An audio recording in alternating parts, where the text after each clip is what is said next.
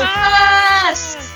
Hello and welcome to this festive episode of Never Seen, that podcast where we watch the films missing from our filmographies, those glaring gaps in our film education, the classic or immortal movies people are shocked you've never seen. I am Jenni, your host, and joining me for this very festive episode is the lovely Stacey Hello.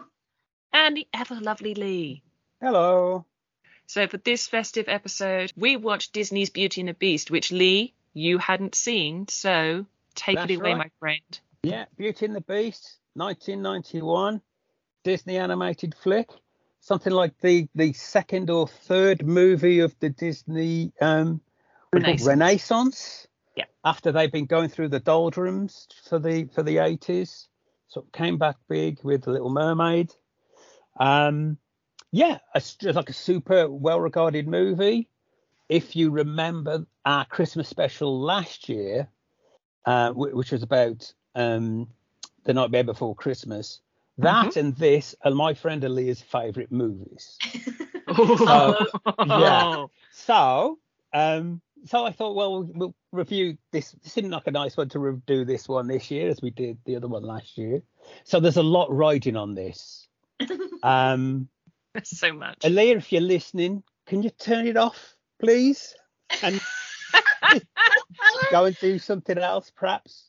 We're gonna have to So- give her like time markers when she should and shouldn't listen. Is that So- okay? Just the bits when Jenni and I are speaking, maybe. Yeah. yeah, can, we- can you get some kind of flag up every time I'm talking? So, okay, so Beauty and the Beast, directed by Gary Trousdale and Kirk Wise, uh, screenplay by Linda Woolverton, and unusual for it to have a screenplay because generally Disney animated movies aren't scripted. They're um, they You're freewheeling. yeah, they they do storyboarded. They're storyboarded. They don't actually generally have a full script. Um, story by um, well, ten different writers. I won't list them all. Uh, producer Don Hahn. Uh, music by Alan Menken and Howard Ashman, based on you know the famous fairy tale by Jean-Marie Le Prince de, de Belmont from 1950, uh, 1756, sorry, which itself was adapted from uh, the 1740 story by Gabrielle Suzanne Barbot de Vi- uh, Villeneuve. Well. So again, apologies for the pronunciation. That should be the last of the French. You should be relieved to hear. well, you say So- that. it's not that kind of a Christmas special. I should have said bonjour when you. You should have said me at the bonjour. Yeah, I should. Yeah. What an idiot. Ah, No, we'll, rec- we'll just Look, do the rec- we we'll just do the we opening do- again. We can't do French and Christmas at the same time. That's, that's over-egging the, the nod, to be honest. So you've got Paige O'Hara playing Belle. You've got Robby Benson playing the Beast, who has no name other than Beast. Ah, but he You've got does. Richard White as Gaston, uh, Jerry Orbach as Lumiere, David Ogden Stiers as Cogsworth, Angela Lansbury as Mrs. Potts, Tony Jay as Monsieur Ladark, um, uh, Bradley Pierce as Chip, and Jesse Corti as LeFou. Now, first thing that's interesting about is how kind of uh, low key that cast is. Mm. It you know, was at the time, yeah. Yeah, at the time. Now you'd have a, like an all-star cast in something like this, I think. It's, But you know, you're looking yeah. at you know the biggest name there is probably Angela Lansbury. Yes, because when this was made, Jerry Orbach hadn't started doing Law and Order, so he wasn't a No. well-known He, TV, he was he, he was like medium. He was like a TV name and a stage. I think he'd Mhm. done a whole bunch of musicals. he was, yeah, he was in um, 42nd Street and all sorts of others. He was a big. This is the thing. When they cast Beauty and the Beast, they went to New York because Howard Ashman and um, Alan Menken were Broadway producers. They created Little Shop of Horrors, so they went to New York. Uh, Howard wanted um, actors. I wanted Broadway actors, people that could perform the songs. So That's yeah, the, these are these are Broadway performers. So yeah, so it's so it's not star names. You're not really going to dazzle anybody with the cast, but they're all you know they all do a good job. yeah, Um, particularly Gaston was Yes. tremendous. yeah. Love him. Um, Love oh, Gaston. Can I, can I just forewarn for swearing Yes, Uh, there'll be I'm- I some might- I swears, may most swear. likely. a bit during this? Gonna call Gaston a cunt, are you? I, I'm going to call it. so, uh, but I don't want to get ahead of myself. No. A little history on the film. Apparently, Walt Disney himself had been trying to make Beauty and the Beast since the 30s, since very early on, uh, and just stumbled over the story. Couldn't get it done. He tried again in the 50s and couldn't get it done. They tried making it again in the 80s, I think, and couldn't get it done. And finally, they they got it done. But even this version had its uh, stumbles because the first version wasn't going to be a musical. It was going to be, and it was under by a different director, and that got scrapped. And and then this version came out. So it it, it was a long route to get to the finished product, Mm. and it was a big success. It was it was a huge success, very popular. I didn't. I've never seen it, so I I I certainly didn't see it at the time because it came out in '91. I was 21, and this was way not. I'm way not the target. I'm still not the target. They didn't make this for a 53 year old. Yo, dude. Let's we'll come It's- to that later, but that's interesting. There's some there's some little facts about uh, audience uh, uh, demographics, but we'll Yeah. come to that later. So, um, but at the same time, this was before um, the the Disney press princess thing. So at this point, Disney were making movies for everybody. They weren't gendered, targeted towards girls. They Mhm. when they brought the Disney princess marketing thing in, in I think it was 2000. I think it was with the Millennium. Obviously, there was the big shift towards targeting girls at that point. Um, but anyway, that's beside the point. So I, I didn't, you know, it, this movie didn't appeal to me at all. I was a big fan of Disney as a kid, as all kids are, I think. You know, Mhm. I'd seen um, Dumbo and Alice in Wonderland and The Jungle Book and Lady and the Tramp at the cinema in on their re-release because Disney used to re-release. I think it was Mhm. every seven years. They used to re-release movies, and usually in a double bill. I saw them with a double bill. There'd be the animated movie, and then there'd be either a Kurt Russell, one of their live-action Mm. comedies generally. So I remember seeing, I think it was Alice in Wonderland with the spaceman and King Arthur and stuff like that. So you'd get that sort of thing going on. So I, Yeah. I enjoyed those. I, I enjoyed the, the second wave of the golden age, if you Mm. like that. Um, I think the, the the biggest movie I remember the f- coming out when I was a kid was The Rescuers. I think that was their big one I love that. came out Mm. with, and I I'd never seen it, but I always wanted to. I had the sticker book and stuff Yeah. like that, uh, but I I'd never saw it until a few years back, and that was about the point where I think Disney kind of lost its mojo for a while, and that's where I kind of lost interest. I kind of drifted towards. I mean, I was a big fan of cartoons, but it was Looney Tunes, yeah, Warner Brothers, and um, you know Tex Avery and and that Yeah. sort of thing Mm. those are my kind of favorites. The Disney stuff disappeared. I was never a fan of Mickey Mouse and No. uh, Donald Duck and Goofy and those stuff. Never Donald. really liked any of How, those. how dare you diss Donald? Donald, He's oh, so- he's an arsehole. Daffy's so much better than Donald. Daffy is such a better character than Donald Duck. You, I, I still to this day can't understand a bloody word that Donald Duck says. Half no of one that is the joke. Yeah, that's the point. But but I I also at the same time I'm sure that it, it I don't know because they seem he's clearly saying something and the other characters are reacting like he's saying things that they can understand. So I don't know. I just if it's a joke, I'm I'm I feel like I'm being picked on.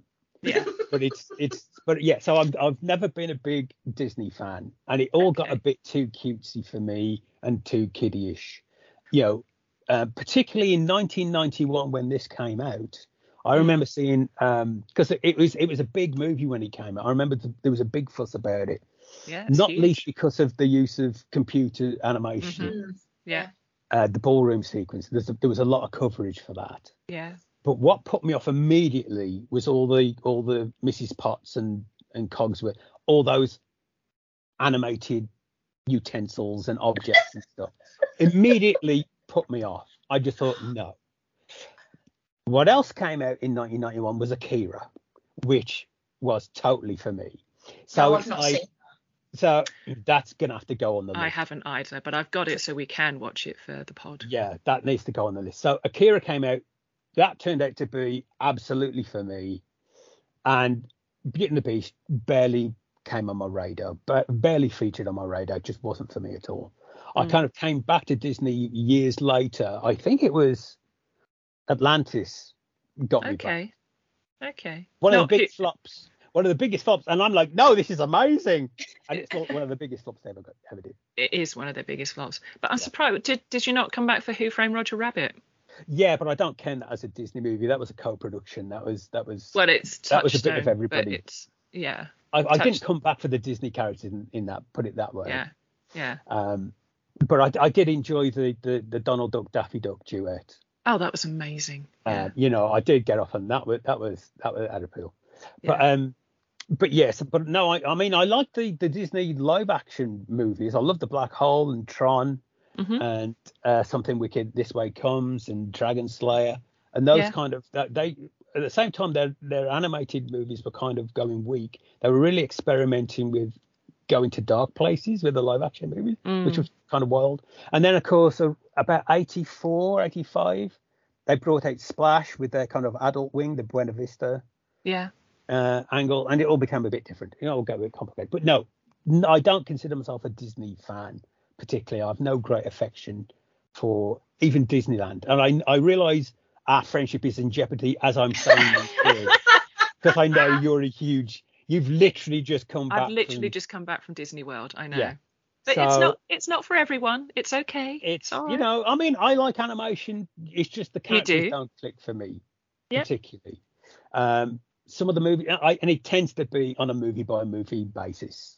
Yeah. you know yeah. and i tend to be attracted to the ones that like the the gutted movies you know like, Yeah, like yeah. I say you know and uh, treasure planet i really liked and stuff like Yeah. that jungle book is probably my outstanding one that's the one that really speaks to me Mm. I love that. Yeah.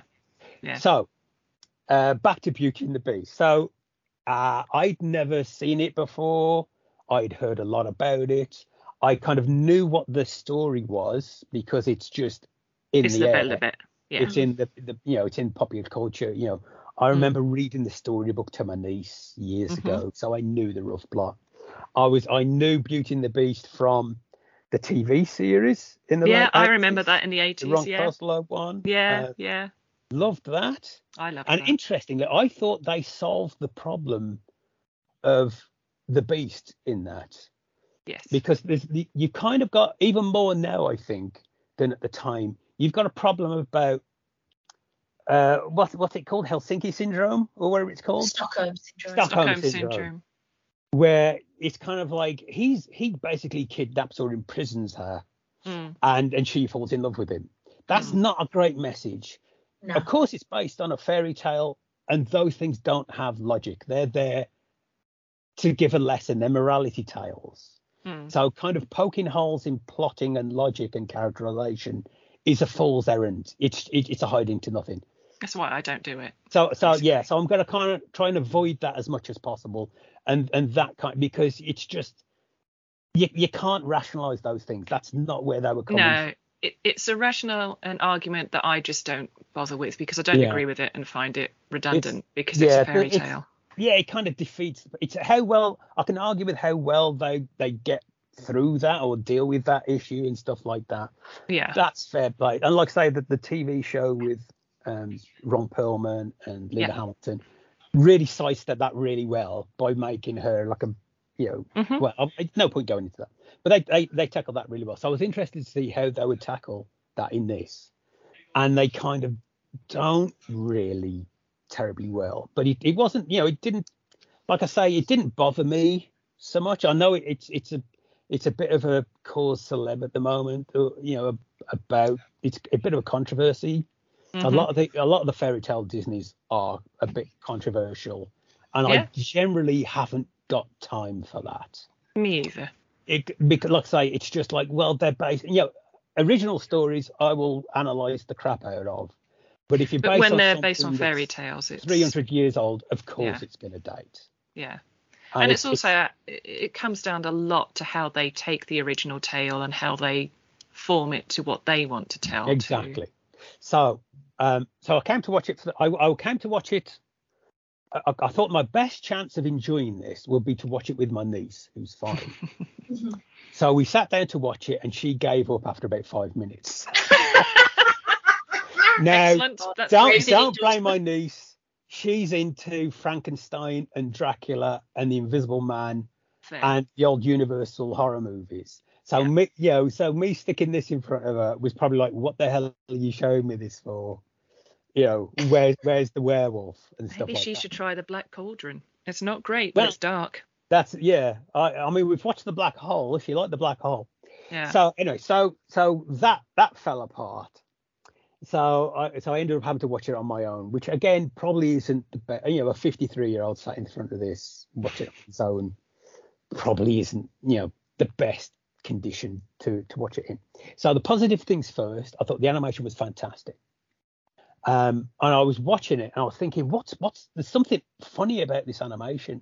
There's something different, and I realised Mm. it's because it's hand drawn. It is, it's all hand-drawn. long since Yeah. I've seen hand drawn animation. Mm. It it looked weirdly different. It's like, Mm. oh yeah, I, you can tell that it's not perfect. That they, Yeah. you know, the, the the characters kind of slip muddle occasionally and Mhm. stuff like that, which isn't a criticism in the slightest. No, I miss it. It's brilliant because it, it feels real. You can you can feel the artist behind it. Mm. You you can feel a human hand and a human heart behind it. The backgrounds were gorgeous. The animation's fabulous. Performances were terrific. I didn't like the songs. Sorry. I know. I Oh, know wow. they've won Okay. Oscars. I know they've won uh, Grammys and all sorts. And but I, I, you know, I, I know obviously the Beauty and the Beast song, Mhm. and I know um, Be Our Guest. Mhm. Everything else completely forgettable. I couldn't tell you. I know um, uh, Gaston had a big old song that went on forever. Couldn't tell you what that was. Wow. Fine. Yeah, but his complete- neck's so incredibly thick. Thick, yeah. Completely What a brilliant line in a song. It is a brilliant line, yeah. So I mean, I mean, there's some, there is some good lines in it, I have to say. But um, okay, so that was uh, unfortunate. And secondly, I didn't like all the animated little clocks and stuff. And So you kind of basically you basically didn't like Lumiere, Cogsworth, or Mrs. Potts or Chip, And- although and- Chip is annoying, and then and all of this- and the yeah, I didn't like any of that. They're all Tertiary annoying ones. and distracting. Got no sense of childlike wonder is the problem. well, no, Mm, yeah, that is true. there's too much of them. The, the See, film- no, I love that about it. I, I love that about it. Yeah, every every time the a new one came on screen, I was like, yes, a wardrobe. Fucking get in. Thinking that my I love is that how wardrobe. They, this is how they solve the problem of Beauty and the Beast. In that it's a very kind of static story. In that he she stays there for years or whatever it is in the original story, or months, Mhm. and basically gradually and slowly they kind of fall in love. But he's basically asking her every day, "Do you love me yet? Do you love me yet?" That's not terribly cinematic. So they go, "Okay, we need to." To cut through this, we need to, you know, we can't just have this two-hander of people who hate each other uh, basically of a kidnapper and their victim and try and make a, a romance out of it. So we're going to populate it with all these Disney characters essentially, um, which is where it falls apart because that's exactly the sort of thing I don't want. Oh, Um, wow. and it's Yeah, just but- me. Clearly, man. When the little doggy footstool turns up, I Yeah. immediately thought, I bet that's Frank Welker, and I looked it up, and it was. of course, it's It Frank was. Welker. I love. Frank Welker plays Of course it every is. dog. It's an an- It's an animal, but not really. It's a footstool. Although, Hmm. funnily enough, he didn't play the horse. No, no, the was horse was my favourite character. I Well, pissed Philippe off- I love was that. great. Listen to your horse. Listen to your horse. If there's Yeah. any lesson you can take from this film, it's listen to your fucking horse. I, I also did a double take because there's one point, I think it's right early on when, um, is it Maurice? the Belle's dad, yeah, Maurice, yeah. um, was riding through the woods and stuff. And there's a there's a very quick shot where something spooky or startling happens, and the horse turns around. It's a full length shot of the horse turning around, and Mhm. in the horse's inner thigh there's a shadow, a circular shadow, Mhm. and I swear to God it looked like it's bollocks. Probably was. And and I thought they Yeah. they can't have animated the horse's bollocks. bet In they a did for film. funsies. I bet they did. They I got know. they used to get up to so many things to get away with. I did have to. There's, there's a good one right at the end. Do you know about it? When uh, spoiler alert, when uh, Gaston is thrown off the off the castle roof, Mm. he, he falls towards the camera. In the last frame, when he's right filling the frame, he's got skulls in his eyes. He's got spots, little Oh. spots in his pupils. Noticed that. So, but anyway, so, so I thought I saw the horse's bollocks. Should, shall me and Jenni get into our history with the Okay, film? yeah, you, you get yeah, because I've been going on. So you get into your history with it. Stace, Okay. why don't you go first? Go on. Okay, dokes. Well, so I've mentioned before on this podcast that the Frost family household was a difficult one to watch lots of different new films in because there was like a billion of us and it was very hard to choose things that people would watch. But Disney movies were always fair game. So we had so many Disney movie nights, it was redonk. and I also had uh, the Disney sing along songs videos VHS tape. Yeah, do, you- do you yeah. remember those? I God. do, yeah. Um, so so I am very familiar with all of the songs. when Lee was like, I don't remember any of the songs, I was thinking, Little town, it's a quiet feeling, just being a bit of a dickhead. Um, Is so that from Beauty I, and the yeah, Beast? That's I from don't Beauty and the Beast. Wow. Okay.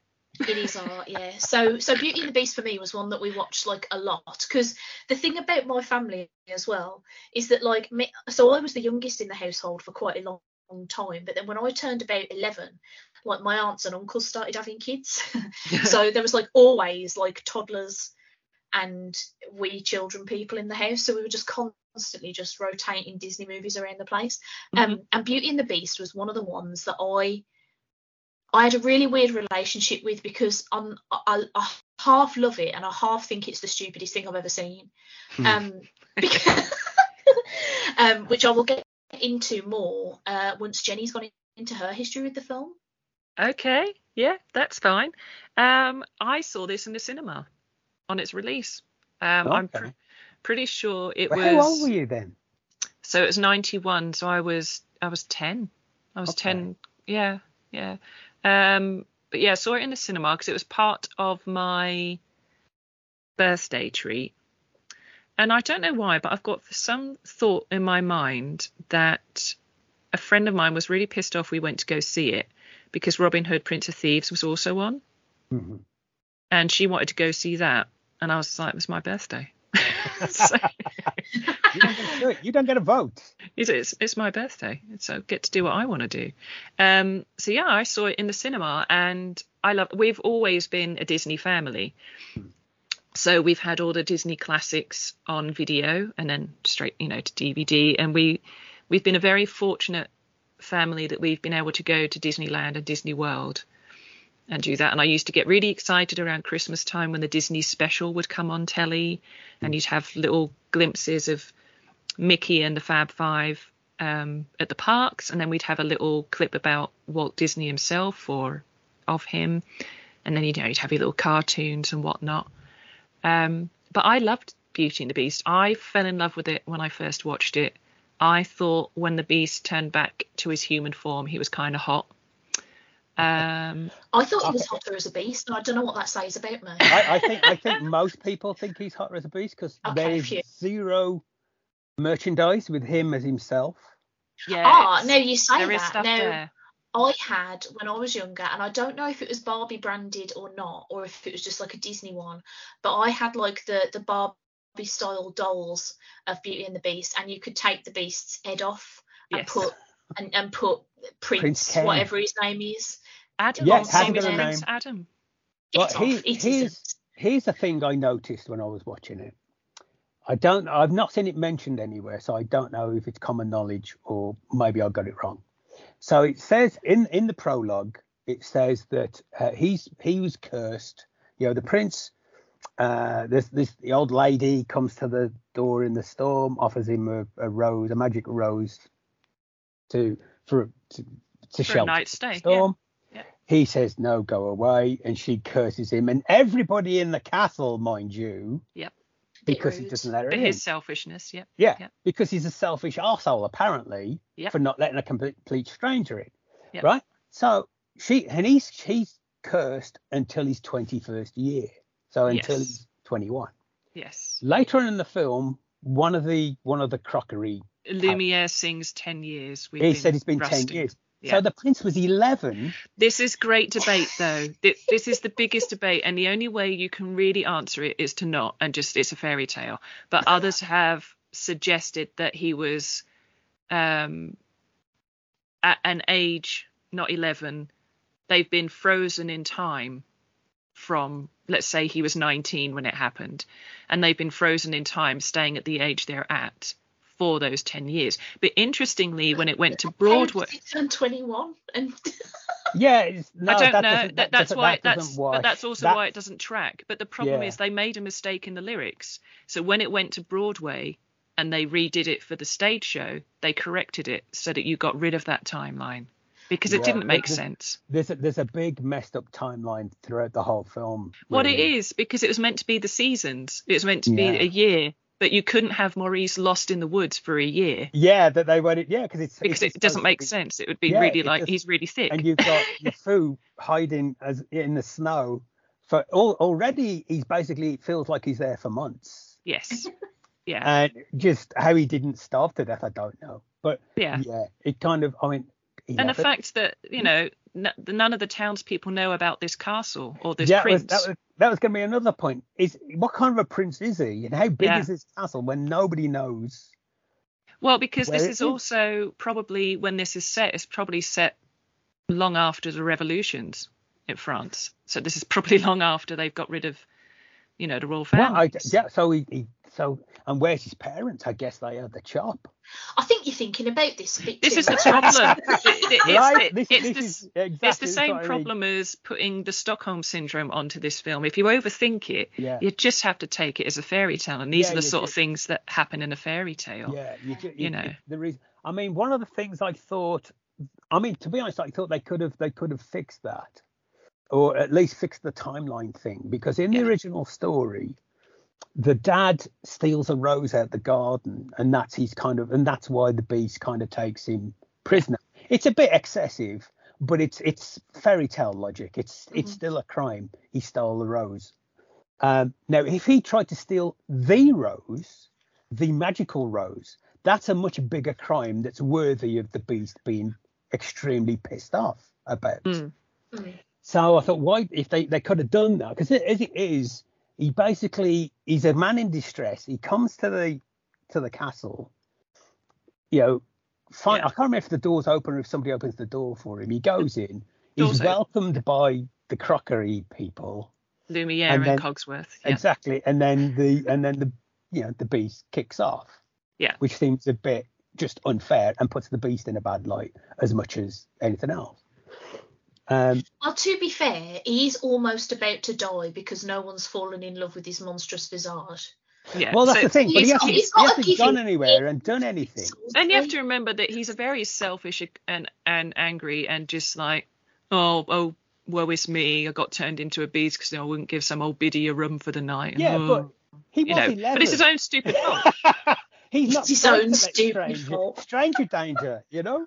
He's not well, you supposed to let say he's people in the you say he's eleven, but then you look at the stained glass painting and he's obviously an adult. So Well, yeah, but I think I should, what that's. I mean, I'm just going to put that down to to artistic flattery on behalf of the person who did the portrait, because otherwise it's completely fucked up. The continuity just gets even more and more fucked up.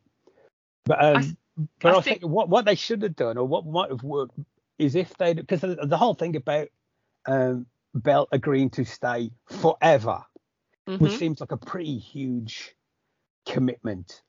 Yeah, I know, I know she wants to get her dad out of there and all that kind of stuff, but you think, no, fuck you, I'm just going to go and get the constabulary, and you know, and you know, we can sort this shit out. But um, but if she'd have said, if he'd have bargained with her and said, you stay until my 21st birthday, which is evidently only a couple of months away, Mhm. that that would that would stand up more. That would make more logic. If they put like a okay, it's it's six months or three months or nine months or whatever it is, until until that point, until that birthday, that deadline, and then you're free, whatever. If you decide to stay, you stay. If you don't, you don't. But that's it. That I could I could I could get my head around a bit more. Mm. Mhm. Um, but um, but my other issue with it, in in that in the whole timeline plot middle bit, is th- I didn't feel like there was a ticking clock. We didn't really get any idea of how much time is left because I thought they could they could have made much more hay out of the beast situation in that he is coming to the end of this situation he's in. So he's we could there could be more sympathy for him there because he's in a bad situation. He knows he's only got so much time left. Mm. They introduced the ticking clock of the rose early on, and I Mhm. count it. You don't see that again until the end. You see it at the start, and then you see it at the end. There's no, there's no, they don't cut back to it to show you the petals falling off, or you know, and and no, so you get no sense of time getting shorter and shorter and shorter. Uh, it's just there, and then it's half an hour later you see it again, and it's all over and done with. I thought they could have, they could have helped me along because I realise I'm trying to fix problems that don't exist because it was, it was a huge hit but I- and everybody loves it. So this I is think purely, so, but I think purely also for my own personal But I think, satisfaction. I think they also had to, because yes, adults are watching it, but it is all in all a family children's film. So you have to Yeah. simplify the story enough that they can follow and well, I think I it. think And, kids can appreciate. but you know, say, well, situation. you'd say that, and yet a different Christmas movie, Muppets Christmas Carol, they removed an entire song because they felt it slowed it down and the kids didn't understand it. They removed Belle's song because well, they didn't it think did, kids well, it did. I it, mean, they, which they rem- yeah, was- I mean, they was removed, wrong. Yeah, I mean, they removed the song out. of This one didn't. well, they they, removed a song out of this because it was about nine minutes long and it wasn't doing anything. Yeah, really and it, and it also fucked up their timeline again. It messed that up one their- did say, Yeah. "Here's the he's here's the seasons changing," and oh Exactly. shit, Belle's dad's still in the woods. it was messing up everything. But they then Yeah. reinstated it to the Broadway Yeah, show because so they had was- to add more songs to so I extend watched that the yeah, so I watched the, the like the special edition which put that song back in. Yeah, uh, week week human again or something is it Human called? Again. They yeah. put that back in. Completely forgettable song. I don't know what happened in that one. Sorry. I don't think it is a particularly good song, and I So don't I- miss the fact it's not in the film. It, yeah, I don't. Yeah, I, don't- I I went okay, and it also where they've put it back in, it does also make a point or emphasize the fact that you don't see Belle and the Beast for a Mm. good chunk there Yeah, because you go from I think it's like a a, a song with the the you know Lumiere Lumiere and Cogsworth. it, yeah, it's for all of the. and then you go to that one, and then you go to another one, and it's basically Belle and the Beast are off screen for like it feels Mhm. like half an hour, but it's only going to be like about ten minutes, I'm sure Yeah, but it's but they they completely disappeared. So on the other hand, I was I was into the story. There just wasn't enough of it for me. Mhm. And so you know when I was saying earlier that I sort of love it and I hate it. yeah, The the story is mainly why I hate it, and Mm. uh, and it's it's always bothered me even when I was a kid because and and it's nothing to do with like I hadn't noticed the line about the I mean I knew the line in the song Ten Years We've Been Rusting, but like I'd never twigged in my head that that made him 11 like I wasn't thinking Yeah. about it that hard. Mm. Um, and even the Stockholm syndrome stuff didn't bother me that much when I was a kid. But I just always found like I got annoyed because the, the the message of this film, the moral as it were, that all the fairy stories have is that you know beauty is sometimes on the inside yeah, and maybe you shouldn't judge a book by its cover, etc., etc. Um, because you know Belle's, uh, you know, uh, I mean Gaston's like ostensibly supposed to be like you know gorgeous He's and all the women are fawning all over him, yeah, but he's a cock end, and the Yeah. Beast looks like a giant hairy nightmare, but he's like a teddy bear really. And like, yeah, okay, that's a lovely message, but the start of the film is like a craggly old woman rocking up to the prince's castle and Mm. being like, I'll give you a rose if you let me stay here tonight. And exactly like Lee, my immediate thought was, I'm not kicking you out because you're ugly. I'm I'm telling you to stay out of my house because I don't want strangers in here and I'm 11. or like I'm a tiny princy boy. Like I don't need. Uh, so like automatically I got annoyed with it because I was like, well, that's really not very fair because he's done what all children are taught to do, which is not invite people into yeah, your not let house people in. unless I mean, you let's know face it, they the are. real villain of the movie is that old lady.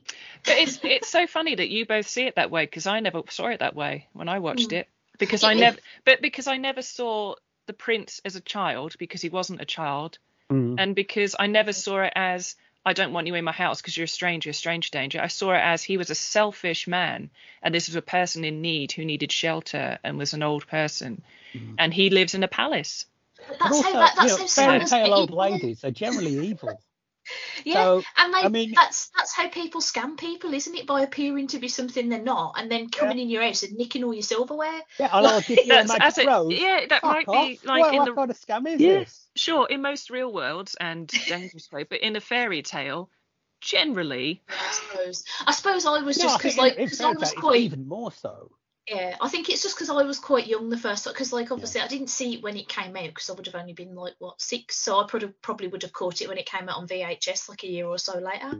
mm, Um, and so like when I was seeing it, it was I was very much in that sort of like you know where they're drumming into you because you've just started going to like you know primary school and you feel like you're the king of the Yeah. world, mhm. and they're just drumming into you like don't go with anybody who isn't your mummy or daddy, you know, or you know stay with a friend, don't take sweeties from that weird looking man with the funny hair, like.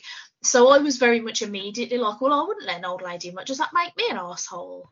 so, um, It is, but like I say, this is this is what I mean. It's it's fairy tale logic. It, they're not they're not Mm. they weren't designed for analysis. They're there to teach kids quick lessons. they're just there. They're just there to teach um, morals yeah, and morality like, don't lessons. don't be mean and Yeah. don't judge by appearances. don't be Um, But I, but I thought, like like I was saying about the the, the TV series of, of Beauty and the Beast, they kind of fixed that by by not having the Beast take um Belle or you know Beauty, I can't remember what she was called in that hostage. She kind of became.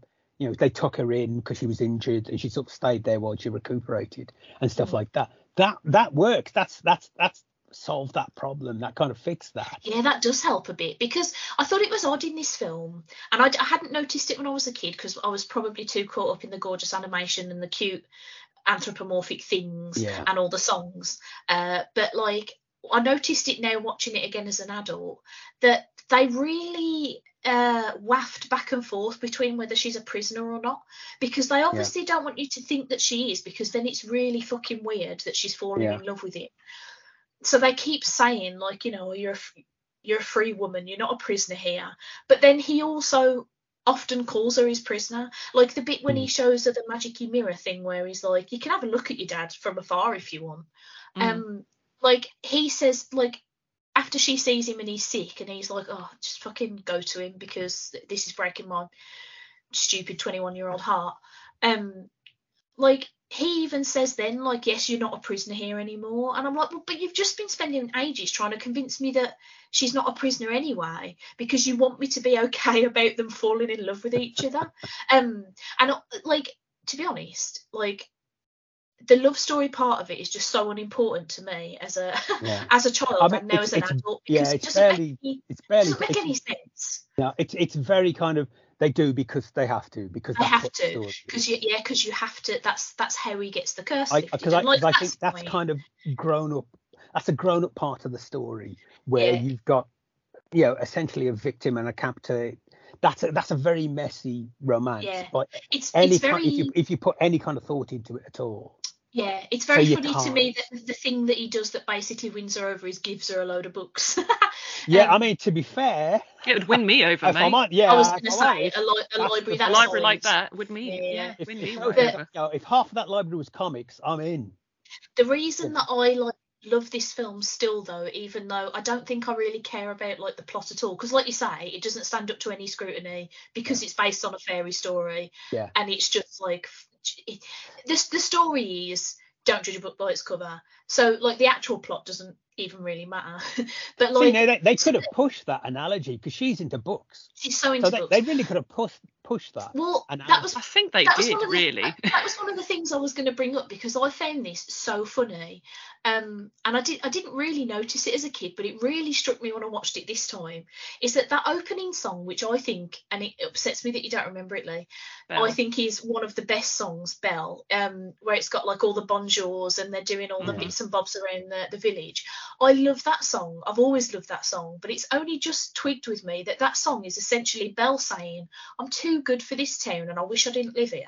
yeah. And all the villagers going, "Right, she's fit, but she's fucking odd, ain't she?" like, like that She's a whole massive, she's a massive and- weirdo, and odd, and then she foretells her own story. But like the funny thing about the song as well is that the only reason they seem to think she's weird is because oh bloody hell, sure he's got her head in a book. And I thought, well, that was me when I was fuck off. Yeah. I love It's a, a good book. feminist. Sh- She's There's a feminist and basically cleavage in intelligent. And then that I wasn't expecting.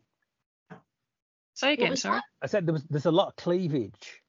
Oh yeah, well it's French, Bit isn't at the start. I don't know. I Those was- three ladies that are always fawning over the, the three Gaston. bimbettes, Bimbettes. called in the Yeah. in the ti- in the credits. But I think that's because you have to remember this was 91, so you just come out of the 80s, so it wasn't so much of a thing. It's like yeah, Jessica Yeah, Rabbit I in 88. Mm. Yeah. So I mean, we were lucky they it- weren't just topless. To It's not, honest. unt- you know, it's still Disney, so they can't do every, you know, but it's not until now where they're sort of covering up more or putting them in more practical clothing or, Yeah. you know, those sorts of things. But they're thinking French, bimbos, cleavage, I mean, because be French yeah, Renaissance I type, i think that you just know, forgives it all, doesn't it? Well, they're French. Yeah. Oh, of course. they wore, they wore clothing Oh, like this. I'm the sure they did, you know. yeah. Uh, but The, then, um, Sorry, go on. Mm. I was going to say because you know Belle, we have the song. She takes Jack and she read Jack and the Beanstalk. That's what she took back, and then she takes the new book, which I'm guessing is possibly maybe Cinderella, something like that. It's maybe Cinderella. But really, what she has done is foretold her own story. That she won't she won't discover that it's him till chapter three. She's Mhm. basically just told the story of Beauty and the Beast right there and then. It's very clever in some regards of what it does do and what it does say. I, I to, to be honest, I, I mean, you, you know, it's well established about my issues with musicals generally. but so- that's yeah. The But first I- song of any musical is hard work for me Right. because this is me going, oh, this is a fucking musical, and just getting through that first song, right? So if you can, if they can make the first song as quick and as catchy as possible, great. Because once I'm through that, I'm okay. But I, I generally don't like the first song of any music. Like I'm a big fan of Frozen. I love Frozen. That first song with the guys in the ice.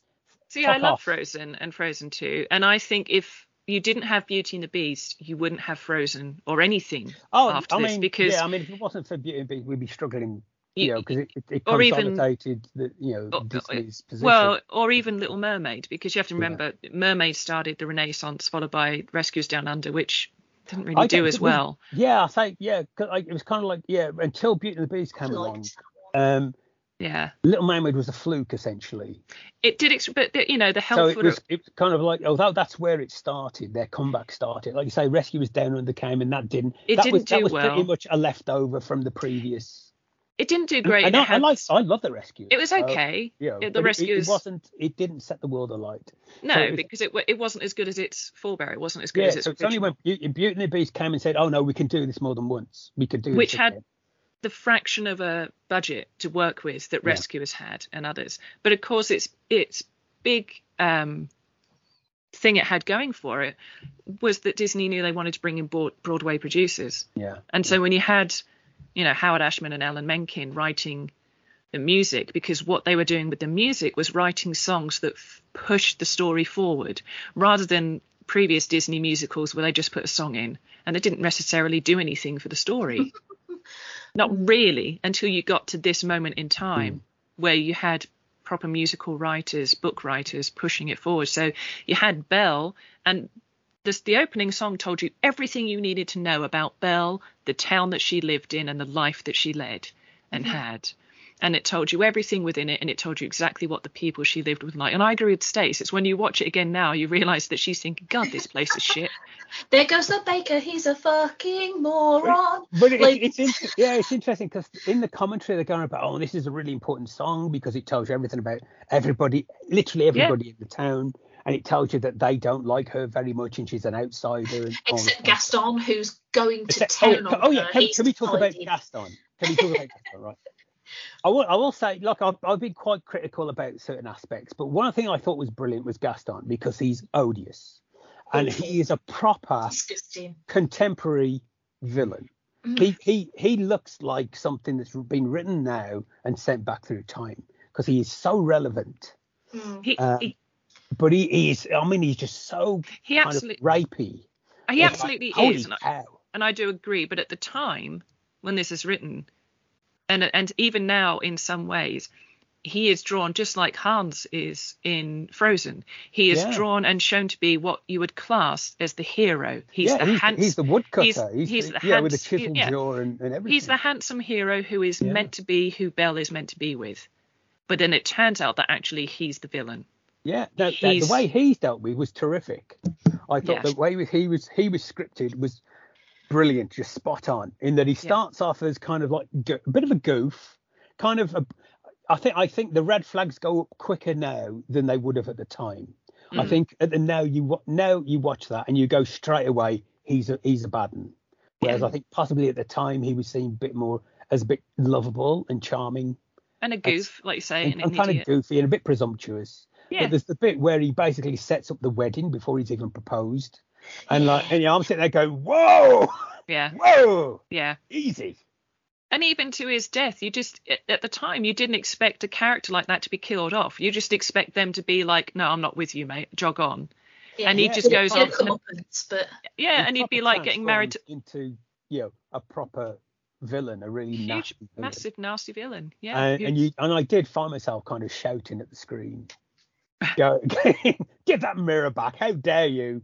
And like, what's what's your motivation? He just suddenly decides, like, he completely forgets the whole romancing Belle bit when he finds out he, there's a monster he can kill, oh, and he goes, right. "Oh right." but yeah, it's that that- whole if if I can't have her, no one can. He completely. oh, that's makes my skin crawl. That does. It, that. it does, doesn't it? That whole Ugh. men, yeah, that whole mentality, and and the Yeah. best way to solve that is to is to rile up the town. Oh, that's to exactly say, what I mean. you know- he's just completely punched down and just pick a, you know, create a monster for them to go and slay. And I it mean, helps it's that he looks diluted like a little one. bit because they, they, you know, the beast took a prisoner. And it's not entirely great. They could, like, I think they could have sharpened up the the contrast and the and the mirror image.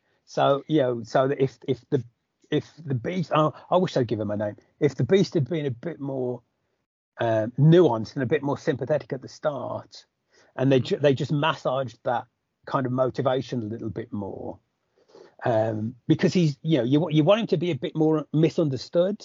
You want to be able to look back and go, oh, clearly he had very simple motivations for why he did this, this, and this, but you can't you can't get past the fact that he just took a dad prisoner for no real reason at Hmm. all. Yes, he trespassed, but it's he- just trespassing. They took it very Oh. seriously. You know, it- yeah. You, you know, if you, and if you don't he's- want somebody trespassing, right, lock your castle door, and Yeah. then after the first time it happens, and you have to put a man in your dungeon, like lock it again. Don't let a woman in now, random, because like Belle just walks in. They've got no qualms about just wandering into strangers' houses. No. Like, and, and yeah, and I thought I thought what I don't know if it was deliberate or coincidence or or whatever, but he's basically making the same mistake twice. If his cr- original crime was not letting a stranger in, he then then the second time he does it again. You know, the stranger comes in and he treats them like a prisoner. He takes them prisoner. So Mm. it's like uh, you, you know you need to learn something. You know you, you you know he has to. But it's you know I get it. You know you can't analyze it too much. But I I, I think it would have worked better for me but if they kind of figured you know massaged that a bit better and made it a bit more um clear cut that you know because because the message is here's Gaston who looks like a hero and he's horrible and here's the beast who looks like a monster but he's he's lovely Mhm. so um they they could have kind of made that a bit you know worked on that a bit more and in in a uh, way, they did because they did it with the Hunchback of Notre Dame. Just yeah, over a I mean, year later. kept- yeah which is the I've not what I've not that. seen So, no, you should no. see that one. It's amazing. I, I've not seen any. ver- We've said, had this conversation before, but I've not seen any version of the Hunchback story at all. Really? And it's kind of on my list of. This feels like a big hole in my. I've not seen the silent version. I've not seen the Charles Laughton version. I've not seen any version of the Hunchback of Notre Dame. I don't actually know what the story is. Me It's quite. It's it's really quite simple. Notre Dame. Yeah, he's a disfigured hunchback man who lives in Notre Dame, who falls in love with a beautiful woman who saves her. They die. That's kind of the end of it. Okay. But not in the Disney Spoilers. version. not in the Disney version. But yeah, I will. I mean, it's like, I mean, yeah, I mean that this this whole kind of thing, the, the Beauty and the Beast kind of trope, go, you know, didn't start with the original fairy tale of Beauty and the Beast. It had been around in various other forms. It was like a, it was old even then in the 1700s Mm. as as a folk tale, and just got this is when it just got written down and kind of refined.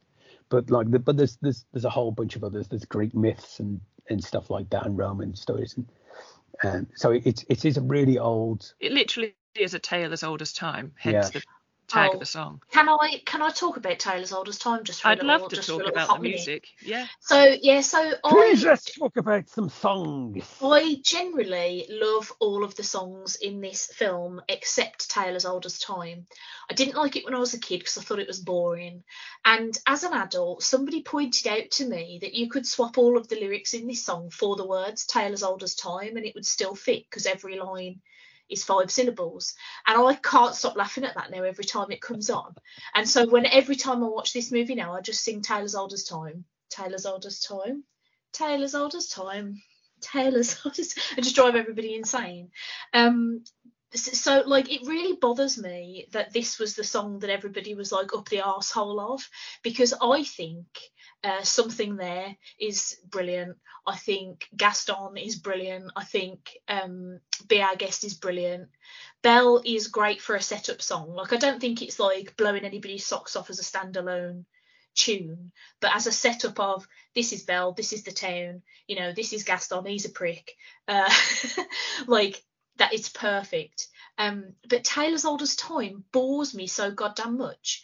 And watching this film again, because it's I will I will admit I haven't seen this film since I was about well it would have been the last time like when I was living with my nan and granddad and like I left there when I was like 23 so it's been it's been at least like 15 years um watching it now as an adult I had completely forgotten about how Disney went through that phase where they would get like pop singers to redo the song for the credits Yeah, version Yeah. and I have never heard a song sound even more shit than the Beauty and the Beast version in this one because for some reason, and I think it was because it was the early 90s, I don't know who it is that sings it, I wasn't paying attention, but they very much um they give it the what I call the Christina Aguilera.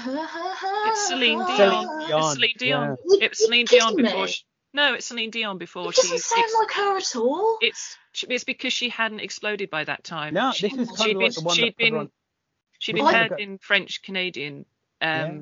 because um, Geffen had heard of her and put Ashman and that onto her, so they got her in. And is it Peabo Peabo something or other, uh, superb singer. But I don't like the pop version. I yeah, I, the best it's version- the best version of this song is Angela Lansbury's version. Yeah. Now, the thing is, this song, when originally done, it was sent to Dame Angela as And more she of a- didn't want to do it, did she? well, she did and she didn't. Yeah. She had listened to it, and it was a more of a pop version. It was more Yeah. poppy, and that's not the way in which Angela singed or sang, I should say. She's passed. It's it wasn't her style, so she said she would listen to it, and then she said, "Would it be all right if I did my version, how I think it should be done, and send it back to you?" And that's the version they went with. Mm. Um, Well, like I do, I do think like she's she's wonderful in it, and it is a nice enough song. I just think it's it's boring for a pivotal moment. But that that end credits version, I was pissing myself laughing when I was watching this the other day because I was like, it doesn't need all these vocal bells and whistles that you guys are giving it like at all. It's go, it's going all over the map, and I'm like, what is ha-? like the the simple sort of delivery of Angela Lansbury is perfect for what that song is. it, it doesn't need all that. The thing is, if you listen to the musical cues of of Belle, and um, there's something. What is it? Something there. Yeah. Um, yeah, something there. If you listen to the musical cues of that, they are Beauty and the Beast, Tale as old as time. They lead directly into this because he's used similar chord progressions throughout, and it leads straight into Beauty and the Beast as Tale as old as time. So you're always actually hearing this song, just not necessarily realizing it until those pieces are brought together and you hear the title song. I mean, it is my favorite song, but I only like listening to it if Angela Lansbury is singing it, because even Emma Thompson sang it uh, for the live an, um, live action version, which I can't actually stand. Um, I've not seen that, and I've got no inclination to. no. no, it was extremely successful, but I'm not a fan. Even when Audra McDonald, who who voiced the wardrobe, she's a huge Broadway Tony Award-winning fabulous actress, Yeah. and it's a lovely version. But Angela Lansbury, because the way she sings it and performs it, it's the best version of the song. Mm. Um, but I just I can't help it. I just love it. I think it's a brilliant number. But also added into that the groundbreaking CGI they did that they'd never Mm. done in animation before, which was the Mm. panning shot down from the chandelier, And it still looks really nice. and it, It still looks great. Yeah, Yeah. because And it it's- doesn't because it doesn't look. You have to, you know, particularly in the early days, you'd have the the, the CGI and the hand animated stuff, and they they they clearly look like two separate things. Yeah.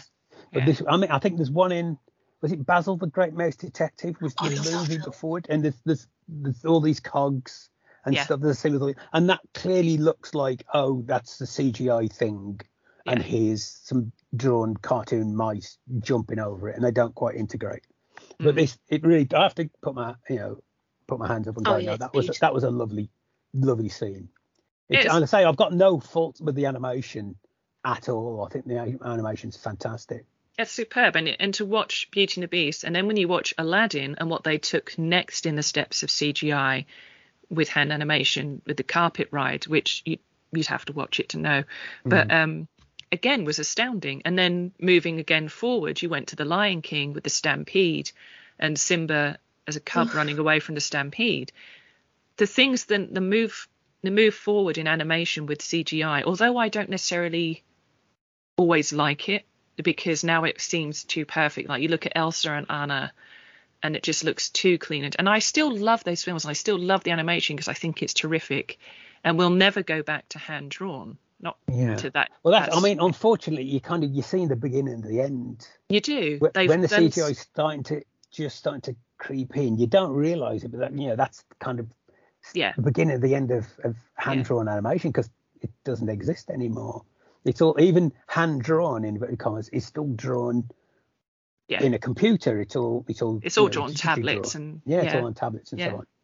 Which is uh, why I always find like making of documentaries dull Yeah. now Yeah. because it's Yeah. like it's just not the same seeing somebody drawing on cells and flipping between the different you know you can see was that you, watch about you can see the, the the animators with like five different sheets between each finger and flipping backwards and forwards and drawing that that's that's magical and then and you see somebody on a your tablet And you watch a tablet. respect to all animators everywhere because I've got friends who are, you know computer animators and stuff like that you know it's an absolute skill and it's an art and all that but it's just not It's not the same to- as to watching watch. an art. Yeah, it's not as interesting as watching an artist flip between five Yeah. or six pages of the Beast and seeing the movement and emotion just by those simple flicks of pages. And that's just Yeah. pencil sketches before it Yeah. even goes through to being a cell and painting. there's, yeah, on the DVD or the one I've got anyway, you could actually view it as because it was it was premiered unfinished it was at some film, New York New York Film Festival. or something like yeah, that.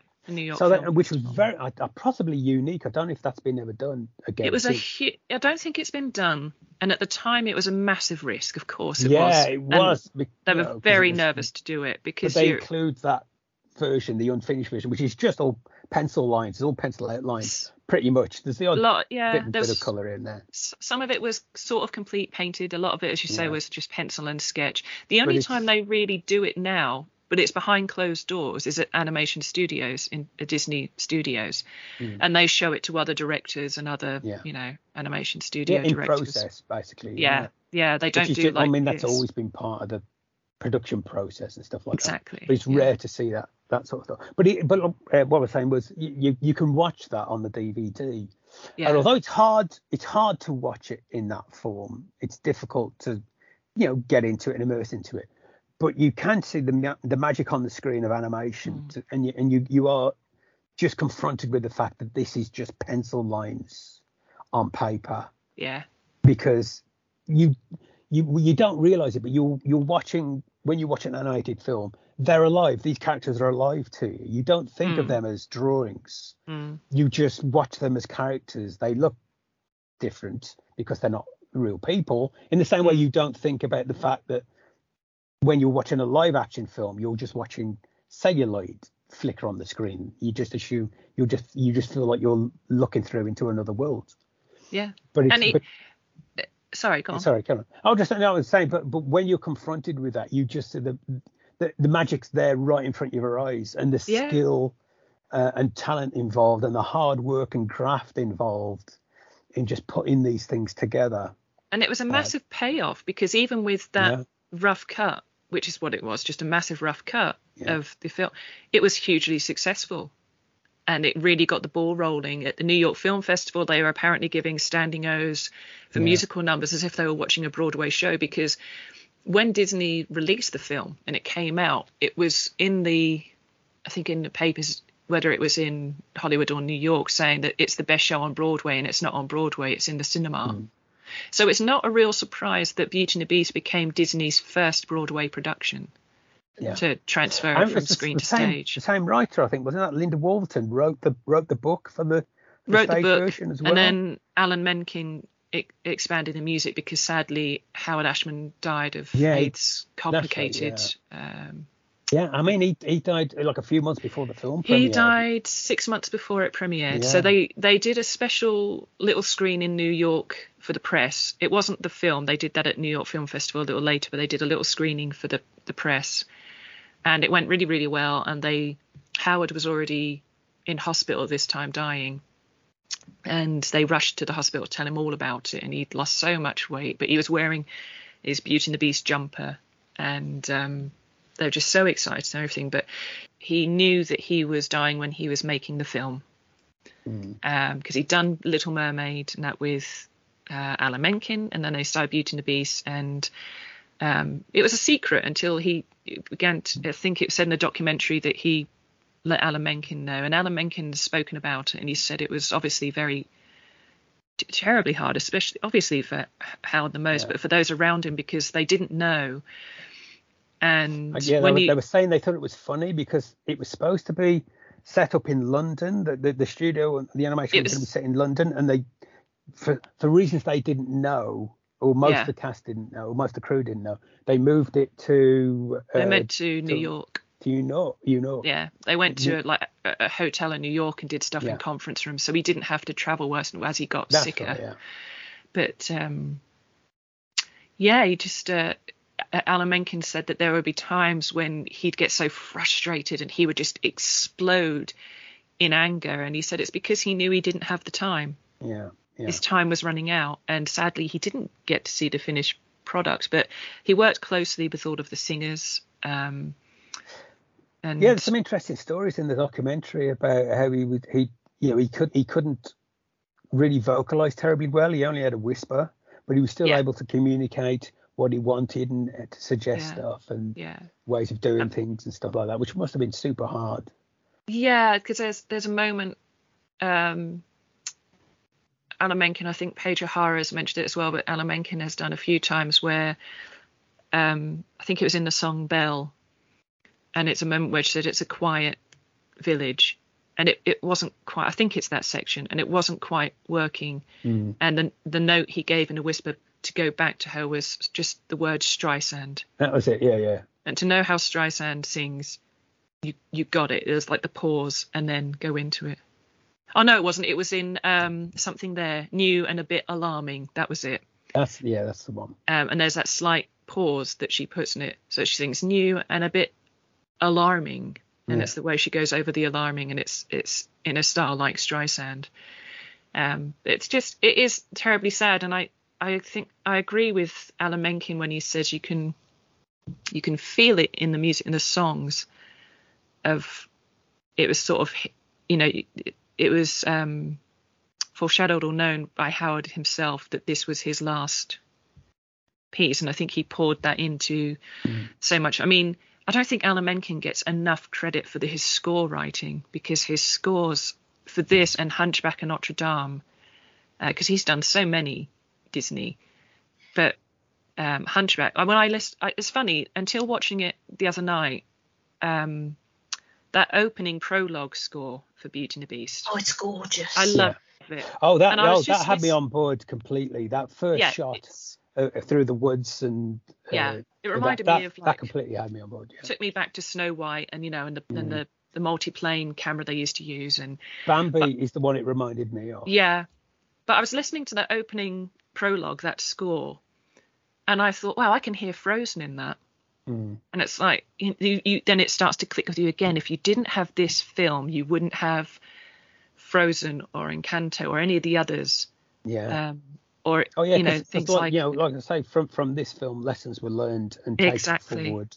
yeah, Um, and, moved 'cause it- on. like I say, with this and Little Mermaid was kind of where Disney became that we what we know is now. It became a different kind of yeah, a different Yeah. animal at that point, you know, and it kind of you know sprouted it and became I mean, because you know you kind of forget what Disney was going through through through the eighties. It really wasn't that well it wasn't respected. doing well at all. It was it had really fallen through the cracks. I mean, yeah, things like the Black Cauldron, Pete's Dragon, all of that, they they crashed. They didn't do well at all. no, no, it, And Disney it- become a bit of a joke and Yeah, a bit of a non. And like then you say, had- at that point, I would it just didn't. Nobody was that fussed about it. You know, you'd No. watch your the, the the Disney specials on the telly on the bank holidays, and that was that was about it. You watch the little clips, and you'd kind of move on. It wasn't. It didn't feel like a particularly big going concern no. And then you at the had time. you had Don Bluth, who was a Disney animator. Yeah. He'd left to create his own company, and he created his own films, like I think like Thumbelina and all that kind of. I think that was yeah, his. uh, Secret of NIMH and and But, and he completely blew Disney out the water. Mhm. And then Spielberg tried to do the same. And he came along with A Land Before Time, but that got actually trounced by Disney. Well, well, that's it. I mean, you know, animation generally wasn't in a great state. Western animation, particularly, wasn't in a great state. Yeah, there wasn't that much. There certainly wasn't any kind of adult animation. That- You know, that that became off the you know the wave of manga that came about the same time. So the early '90s was a really great time to be a fan of animation because you were getting it from all sides. Mm. You know that you had the you know the Batman animated series on TV, which created a whole other generation of of of TV cartoons, a whole you know different layer of quality. But it's but it's it's interesting that there seemed to be something in the water at that point in the early '90s that, that said, oh, it's time for animation to make a comeback. Yeah, and I think a lot of it had to do with um, the those that took over Disney because Mm. um, Roy Disney sort of took over the who was Walt Disney's nephew Yeah. took over animation, and you had um, oh, Jeffrey Katzenberg came in, and Mhm. animation department became his problem. Although he became somewhat problematic in that he would take the praise and the glory of all the hard work of the animators, and it wasn't Mm. appreciated by people like Roy Disney or the animators, or even Yeah, he, he had a bit of he's got a bit of a reputation. yeah um and even those that were in charge of disney at the time which was what michael eisner and frank wells Mm. um so it, it was a it was a problem and it kind of i think it felt like as the end of the renaissance came to a stop so did it feels like their tenure as well Mm. um but it, it had already got disney back on you know I say, yeah, I mean, yeah, I mean, they they had their hits and, and misses. They had since, hits and but it, but it has, you know, they've, they've basically they've they've never dropped down to how they were. no you know, No. in the in the in late seventies and eighties, where they became, you know, just. I mean, if it, I mean, it seems weird now with the whole Marvel and and Star Wars and everything else and Mm. Fox and everything else, but they they yeah they could have disappeared. They you know it was getting to that point where they were they were it wasn't coming looking to good. it's the same when before they did Snow White. I mean, Walt Disney nearly bankrupted the entire company Mhm. just to make Snow White, and then Snow White saved the company. Yeah, And so it seems to have this history of you're nearly bottoming yourself out, and then something happens and it brings it, you know, right back again, which is obviously the business of show business. Yeah, it's it's an interesting part of Disney's history, the company's history to look at, especially in animation. Um, its peaks and troughs, because there, as you said, there are some other animated movies that are terrific that didn't do well. I mean, Emperor's New Groove is a hilariously brilliant that's a film. brilliant movie, and it did I adore nothing that. at all. I adore it, and it didn't do well. It's not. It's not really a musical at all. It's got some Tom Jones numbers in it here and there. Lilo and Stitch is a massive hit, Oh, that's a terrific movie. you know, uh, but when Uh, it comes, I'll say to, I, I'll say I stayed away from Disney for years and years and years, and it was only a few years ago I made a conscious effort to go back and watch, you know, a whole bunch. Like I, I'd never, you know, I'd seen Lion King and wasn't too fussed. I'd seen, I'm, I'm, I'm not sure if I've seen Little Mermaid. I've forgotten all about it. Uh, I'd seen, I'd seen Aladdin and wasn't that fussed. I just wasn't into that Disney style at the time. Like Yeah. I say, with the, with the, you know, anthropomorphic doohickeys and all that just what didn't do anything for me Hmm. Uh, but I went I went back and watched a whole bunch um, just because I thought, well, there's a Tarzan movie here I've never seen. Mhm. There's a Hercules movie here I've never seen, and I'm a big fan of both those kind of characters and those kind of properties. I Yeah. didn't care for either of those movies, to be honest. But I, I Hercules is interesting because it's one of those ones where the title character is the least interesting thing about it. Yeah. It's, but again, is- for for both of those, it is the it's the it's the songs that let it down for me. If it, if it Wow. had been, you know, yeah, yeah, I know. I just I'm just not, You're not a a, musical musicals guy, and that's that's fine because and, it, and it's you know, so I We should not have foisted a musical upon this man. well, It's- 'cause, no, I mean, what I've got to, I because I this is this is what this is why I'm doing the podcast basically because I've I've got massive gaps in my film education and it's Yeah. mostly musicals. yeah, that I, so I, I I I make a conscious effort to watch kind of you know musicals and stuff. yeah, Um, but it but you ju- you just have to accept that I, yeah it's it's always going to be an uphill struggle for me with a musical, and if if it wa- if one wins me over, it's gotta it's it's got to be a good one yeah, you know. Yeah. Um, but it, but it, I'm not, I'm not going to automatically just go along for the ride. Like a, a musical has to work hard for me to to get over that kind of prejudice I have. Mm-hmm. Um, and I don't even t- know why because when when I do like a musical, I, I love it as much as any other movie. Yeah, You know, it's, like I say, you know, Jungle Book I adore, um, but it's it's um, you know, and um, Singing in the Rain is a fantastic movie hmm as I, as I mentioned before, and I keep mean I think I need to see more musicals because I keep picking on the same two or three to go. No, but I like this one. But it's Well, but- I I, go on. No, I was going to say what I what I one thing I find interesting about this when it comes to musicals and little links and homage is when we're doing the reprise of Belle after she's just told Gaston to jog on and kicks him into a muddy pond with a pig. Um, that she goes rushing up that grassy green hill and it's a full-on sound of music moment. You Mm. cannot deny that they haven't just completely Mhm. ripped off, if not played massive homage to uh, the sound of music, because of course Judy Andrews is one of Disney's biggest stars. Really, she only really did one film, but and they named a sound a soundstage after her. So, but sorry, Stace, what are you saying? Well, I was just like harkening back to Lee's point about musicals. I find my own experience with musicals quite interesting because I love musicals on stage and animated, but I have a hard time buying them with people in supposedly realistic settings. So I've always had like a hard time with uh, TV shows that suddenly have a musical episode like Buffy or yeah, Uh-huh. um, the Flash or stuff like that because as soon as it's in a relatively realistic setting, my brain just turns off. It got- like I can't suspend my disbelief. I'm like, why that? How does everybody know the moves? Like, why are they what? But like going to the theatre for a musical, or if it's animated so that it's not, you know, real people, Mm. I'm absolutely fine with it. Um, but weirdly, uh, uh, and this is incredibly strange given how many songs are in this film. I've never thought of this as a musical, um, even though like largely it, it is songs and they are. Pre- this is going to sound like I don't like this film, but I genuinely love this film and I really enjoyed rewatching it the other day. But like the songs are the only interesting parts of this. Mm. like all the like sort of interstitial plotty bits. I can't like I'm just like oh fuck off, do another do another number, lads. Um, but what I found interesting about watching it the other day as well was that um, when I was a kid, I was very much a Lumiere fan. Like I thought he was so funny, so charming, like absolutely adore him.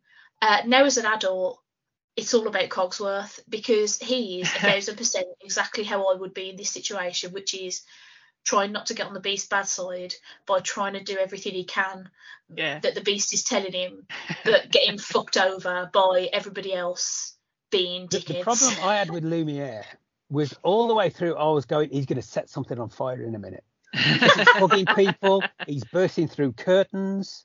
He did. I thought, is this How was he magic not set fire to the castle? Yeah. Oh, Yeah, I think then- I think it has to be, yeah. I think um because there's a bit a bit later as well where he does this weird thing where his flames go out and then he sort of blows into Yeah. his Yeah. own like There's a, there's a bit where he hugs Belle, Supposedly I a- think, and like the the flames just go off for no reason, just Mm. because if they if they animated him, they'd have to draw flames licking up her arm, or Yeah. or, or, or a skirt or something like that.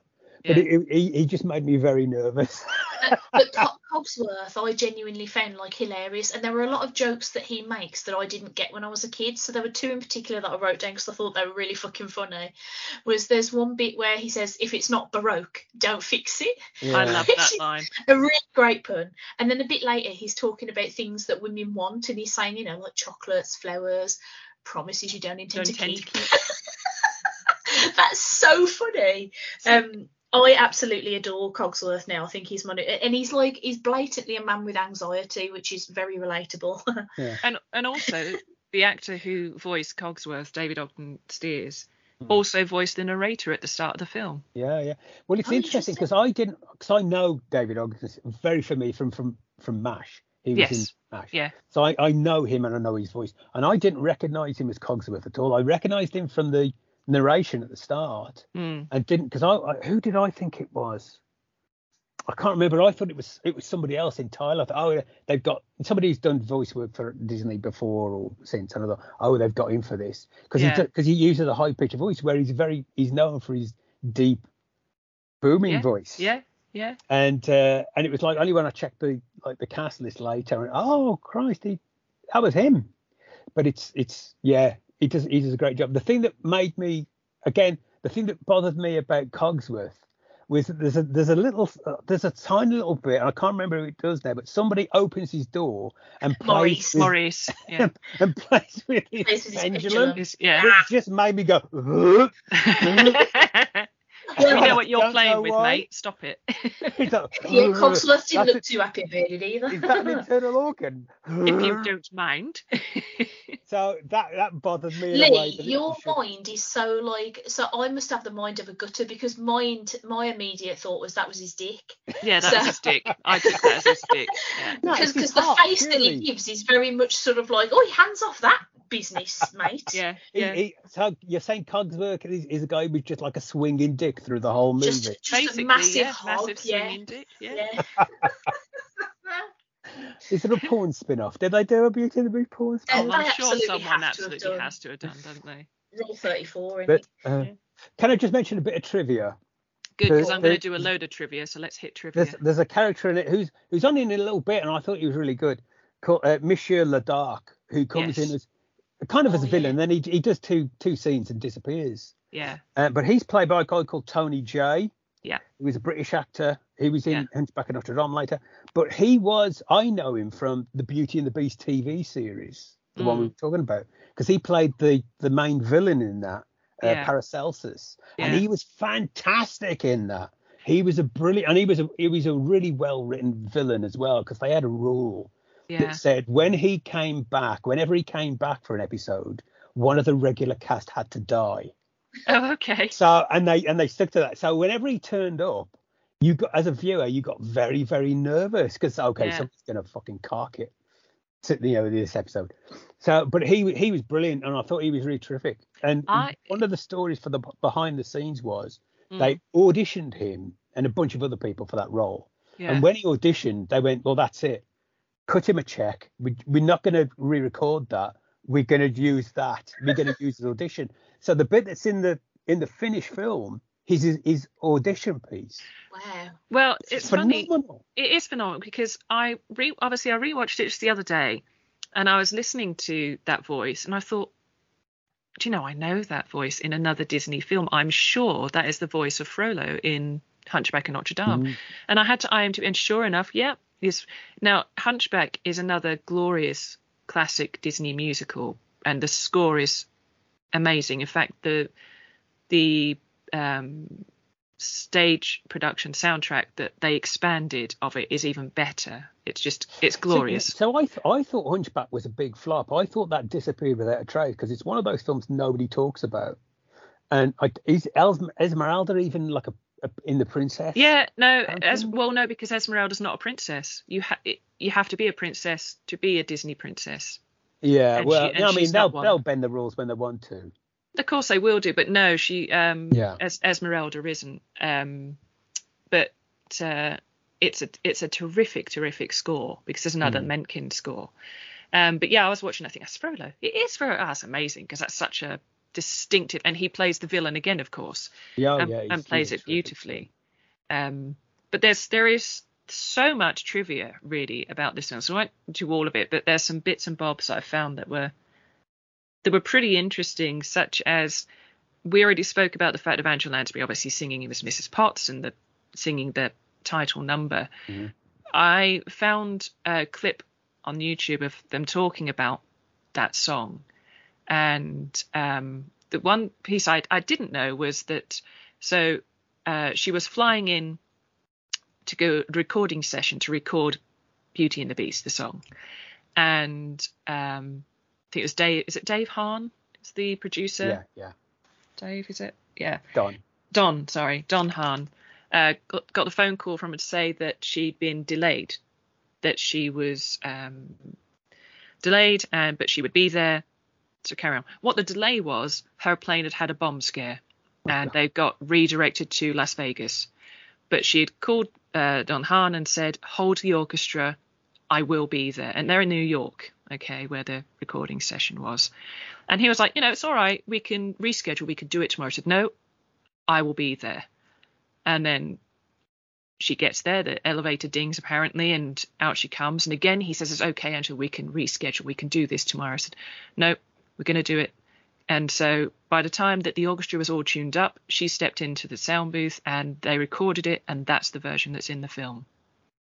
And Done in one, wasn't it? yeah, if I remember. one, one and done. And according Yeah. to um, flip back because I've forgotten her name. According to Paige O'Hara, who played Belle, um, they were there watching as she was recording, and they were in floods of tears watching Angela Lansbury perform this song because um, Howard Ashman also asked that all of the actors, when they were singing their songs, performed the songs as the characters.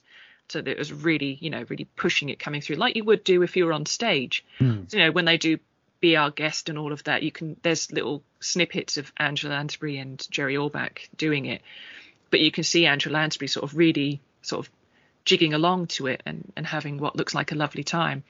But she said of performing Beauty and the Beast is the other thing was that she was so excited to to sing with the New York Philharmonic Orchestra that she just she didn't want to miss it or not, you know, do it. Which she was going to do it anyway, even if she delayed it a day. But she was so wanting to do it. Um, so I thought that was just a lovely little uh, tidbit for that one. Um, if we talk nominations and Oscars, this was the first animated feature length film to ever be nominated for Best Picture Yeah. at the Oscars because you didn't have Best Animated Feature then.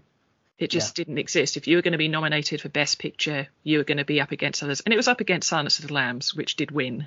Yeah. but it got nominated. It got it did also get nominated for three Best Original Songs, um, which of course the song Beauty and the Beast did win. But Belle was also nominated, and so was Be Our Guest. Best Sound it was nominated for, and Best Original Score, which it won.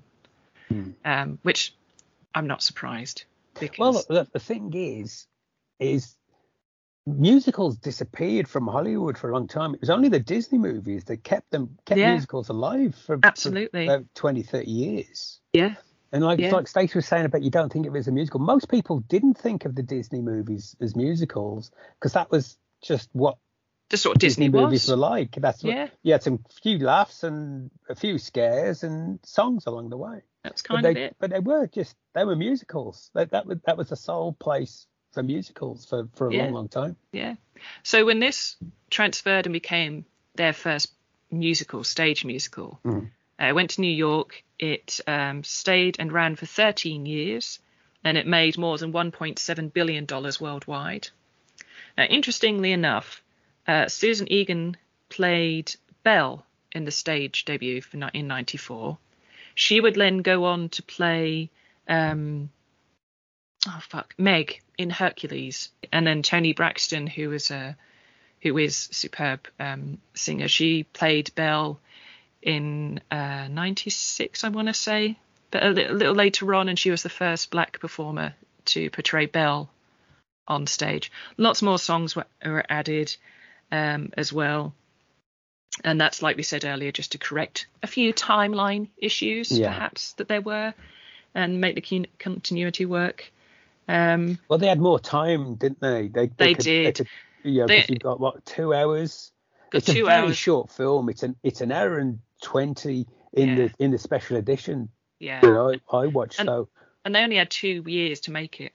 mm, and they were running out they you know they're really just hammering towards the finish line to get it done yeah, i i found some box office info it's not probably adjusted for inflation but it made well its budget was estimated at 25 million it grossed in the us and canada uh, i think it's 218 million 967,620 dollars and worldwide it made over 424 million Mm.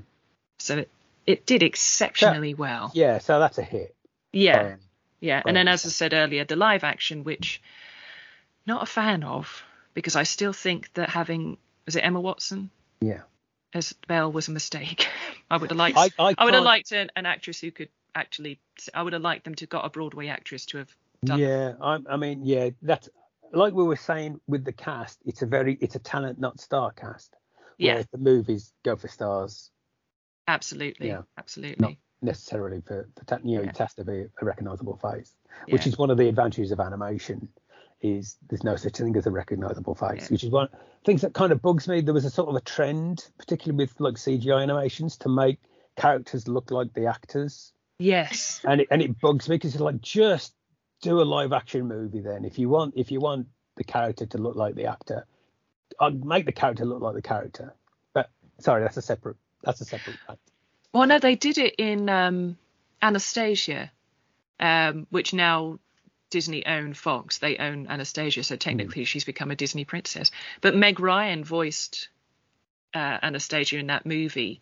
Mm. and they did portray her to look like Meg Ryan yeah and the same and and Angela Lansbury actually voiced um, the last Moranian Romanov, um, and they did draw her to look like Angela Lansbury. So yeah, it is yeah It's- one of those i mean I get, I get why they do it it just bugs me a bit to be honest yeah I get it. it.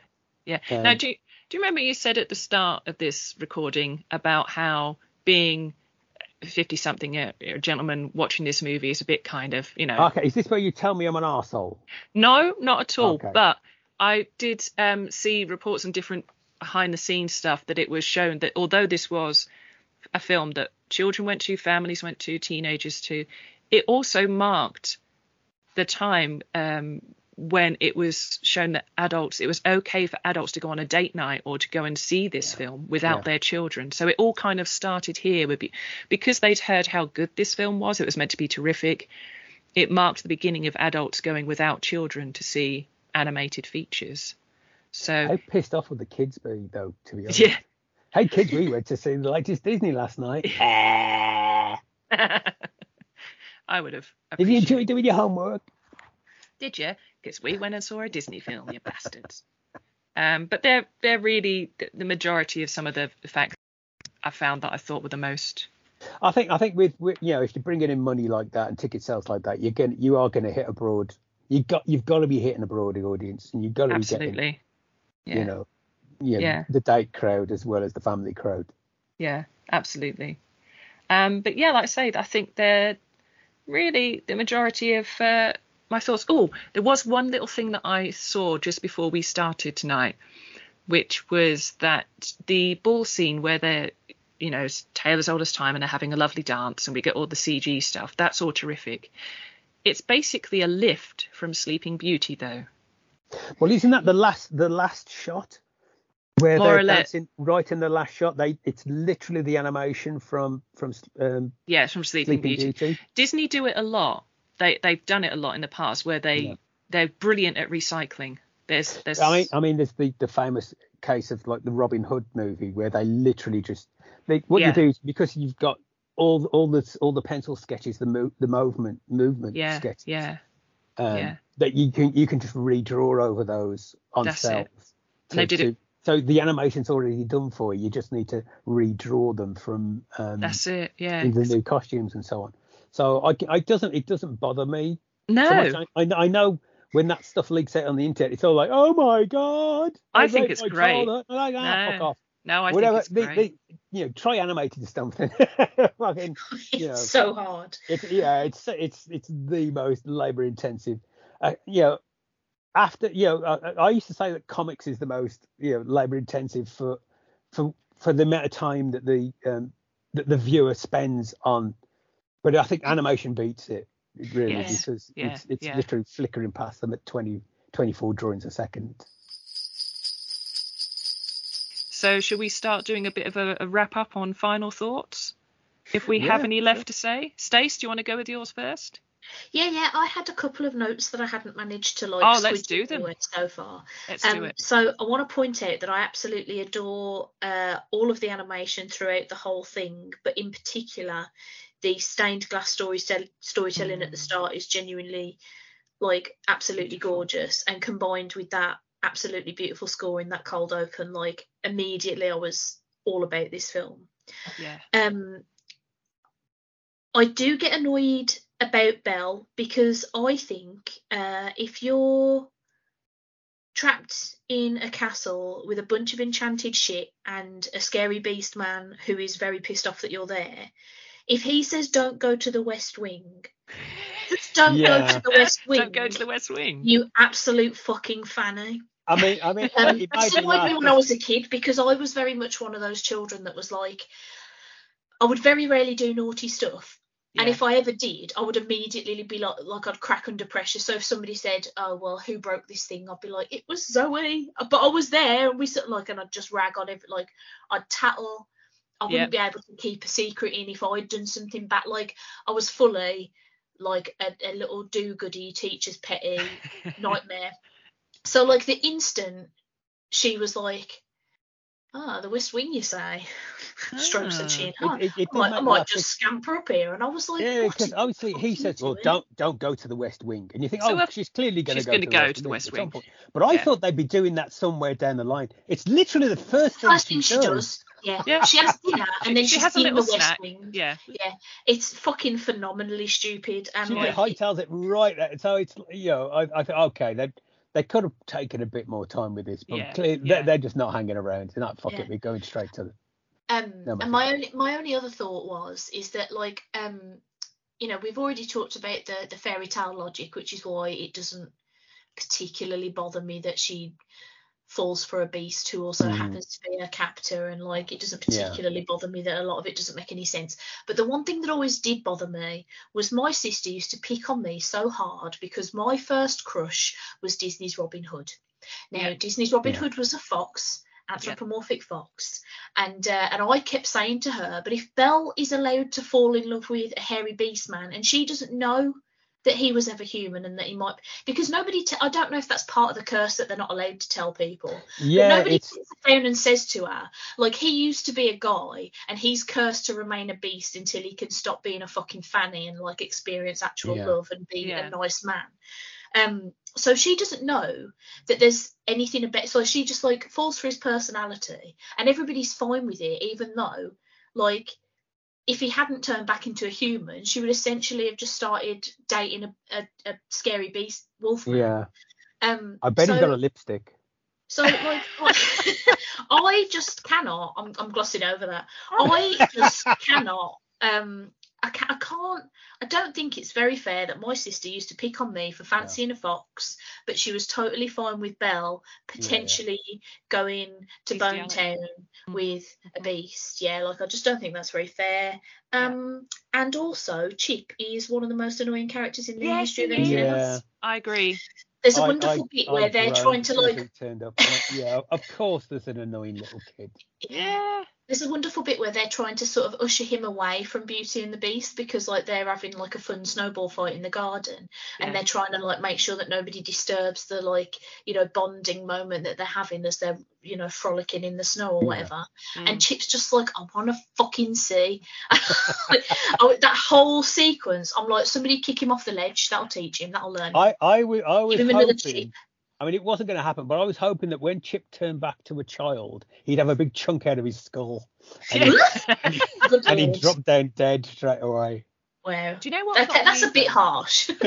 like so they're all human again and it turns out that mrs potts is actually more like grandmother age Yeah. and it always bothers me a little bit that he's like what four It was about four. and yeah. apparently her son and Yeah. she's got like 20 other kids in the cupboard because when he puts when she puts him back up in the cupboard after he's had his bath Yeah, the, the, And she's like, they off you go. have a lot of kids back I then. know, they but just it just- churned them out. it but it was only one of those things that just occurs to me like at this It's- sort of period of yeah, life there's, uh, they say something in the commentary about they they realise like how much staff was in this castle yeah because, like I say, if all the crockery is now, and what happened to the real crockery?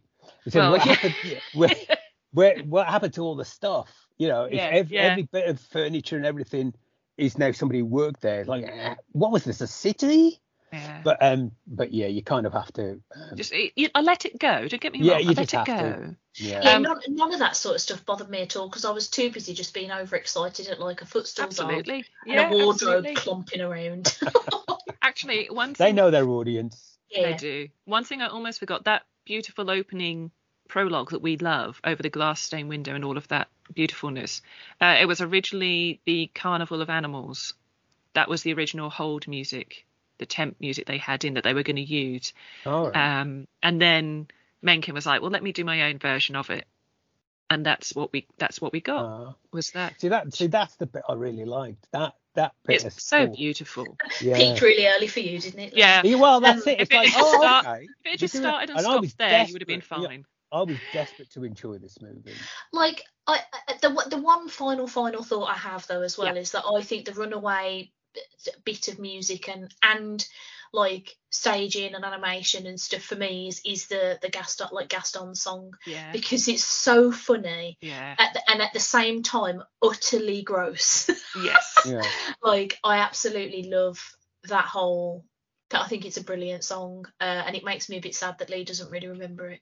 I No, love the I'll, whole. I'll be honest. The, the, all the songs just kind of washed over me. Oh. They, they, none of them really, apart from the ones I kind of already knew. um, I think none my of them stuck. was was probably really glad that he wasn't in the night that I watched it because, as I said, I had the Disney sing along songs that had all pretty much all of the songs from Beauty and the Beast in it, yeah. and so I was belting them out in our living room as this as this film played, um, just fully giving it like th- drama student welly. yeah. I was doing somewhat similar, to be fair, but I because I I think Gaston is a, is an amazing number as well, and I love the whole. Um, when I was a child, I ate four dozen All eggs yeah. to help me get like. And now I'm grown, I eat five dozen eggs, and I'm roughly the size of a barge. And I love it when he pulls his shirt apart and he shows how hairy his chest is, and all those really daft Just things. Yeah. Yeah, yeah, it's ah brilliant. Wonderful. Um, Lee, I'm going to go to you for final thoughts now because I feel that's where I should go next, and then hopefully end on a happy note with me. no, it's, look, it's not that I thought it was a bad movie at Yeah. all. I thought, yeah, it's it makes no odds. It didn't work for me. There's a lot of stuff that didn't work for me. There's a lot of stuff in it I liked, but and I really wanted to like it because Mhm. also, you know, there's there was a lot riding on it. Um, but it it's just what I don't like about Disney movies is Yeah. everything kind of piled into this. All the cuteness and the and the songs and all stuff. It's like the the, the if you wanted to make a movie that I'm not gonna like, it's kind of this. right. Uh, okay. And not in, not that it's awful. It's just that's not what I want out of a movie. It's not for you. No, it's not for you. Yeah. So it's it's so it's not bad, and I really wanted to enjoy it, and I found a lot to enjoy about it. Mhm. But it's it's I did it didn't carry me along. It didn't you know like with when we were talking about um, the night before Christmas. That sucked me along. I wasn't I wasn't ready for that. I was kind of braced against that one, funnily enough. Mm, and that one kind of caught me and i'm like oh i'm enjoying this and kind of in spite of myself yeah. but this one i was kind of i was willing myself maybe that's why it's just the pressure of going i need, Maybe, I need yeah. to do this one I think maybe you should try some other Renaissance musicals. Uh, see, Well, like we'll- try try, I mean, try I'm sure I'll, you I'm sure I'll watch it again. I thought, you know, I- you know, I, I mean, I've got the fucking DVD. I'm gonna, Well, yeah. I'm gonna have to watch it again. So, and I've watched it twice. I did, I did watch it twice, and kind Yeah. of like went, went through it the second time. Went, okay, mostly just to check if I got that right about him being 11. Yes. But. Yes. Okay, yeah, that's that's definitely there. I didn't just you know No, it's, it's there. that. Yeah. But it, no, I thought I thought it was fine. I thought the animation was lovely. It's just not my kind of movie. It's not your cup of tea, is it, Mrs. no, it, it didn't click, and it and it was and it was just one of those ones where I was trying to fix it. Yeah. And Yeah. Like and clearly, it doesn't need fixing because it was massive. But Mm. it's it's just my brain going, well, like they could have done this, and if they'd have done that, and if they'd have just, I mean, it's it's total Monday night quarterbacking on my behalf, just going, Mm. yeah, I know I know better than these these guys who've won Oscars for this thing. you know, clearly they should have come to me when I was 21 and go, can we just run this through past your eyes? Uh, but but yeah, that's that's that's it. But I, I would say um, I watched the Jean Cocteau version, the French 1946 version, Yeah. which is gorgeous, and that they they took some of the stuff from that, like the um like the living utensils is kind Yes. of they took that and just made it into Disney. Whereas in, in the in the Jean Cocteau film, it's much more haunting and creepy that they'll walk down corridors and and, Mm. and things will turn and follow them and that kind of stuff. Do you know? um, I I have it. I just haven't watched it yet. It, it's got. It's worth it's worth sitting down and paying attention because obviously in French, so it's subtitles and Yeah. that Yeah. that's a separate thing. You have to you have to pay attention. Yeah. But it's but it's just and but that kind of does hit that kind of really just I'm I'm, I'm sure if I watch that again, I go, oh, this has actually got the same narrative problems that the Disney version has because the Yeah. story generally has problems, but because it's it is it is like a it's very dreamlike. That it does it doesn't feel like it needs to have logic to move it along, and it just Mhm. goes on. So and also they they took a, uh, basically Gaston, who they they took the idea of this suitor character from from the uh, from La Belle et la Bête, yeah. um, and, and kind of just made him more of a, a bastard, to be honest. But yeah, I, I, would- I would I would recommend watching that yeah. because it's a it's a lovely movie. okay. Cool. And please cool. don't everybody and my friend Leah don't hate me. It's it's okay. We don't you know it's okay. I don't. It's not my cup of tea, but we're all right. It's okay. It's all right. This might become for me like Great Escape for you, because it, it, it, hands down this is this has always been since I first watched it. This has been my favourite Disney animated film. Even when we've got Hunchback and Frozen and you know Frozen The two. way you keep going about Hunchback makes me feel like I need to watch it because I've never heard anybody talk about Hunchback. I- the amount of, amount I do passion. love it, but I think I love it more for its its score and Mm. its songs, and I love it furthermore because of the the the the theatre, the the I think it's off Broadway. It's not quite Mm. been on Broadway, but it's off Broadway soundtrack, which is immense. But it's yeah, but th- this is an era of Disney that I did love, and I do love the newer stuff. But Beauty and the Beast has always been a pinnacle moment because it's also one that I really remember seeing at the cinema as Yeah. well. Um, and I think that adds a lot to it. Also, I was working at the Disney store when this came back for its 10th anniversary because Disney would release things onto video and they'd only release them for a short time and they meant it and then they'd vault them for 10 years and then they'd bring them back. So when this came out, that was either its 10th or 15th anniversary and they were releasing it with a very special uh, snow globe, which my parents got me for my 21st birthday. So yeah, it was about 10 year anniversary. This I remember this woman coming up to the, the desk to pre-order it because she would get you could pay extra and get this snow globe and you could also get uh, a, lith- a lithograph print as well. And she pre-ordered it and she said, "Yeah, I really want it because um, you know my children weren't alive when this came out." And I'm like, and then she I think even she said she wasn't. Uh, she was just a babe when it came out. I was like, I saw this in the fucking cinema. You get. Thanks for aging me, you absolutely. and you're saying that at 21. You deserve it. You deserve everything you get. That's Yeah. yeah. oh, wow, my God.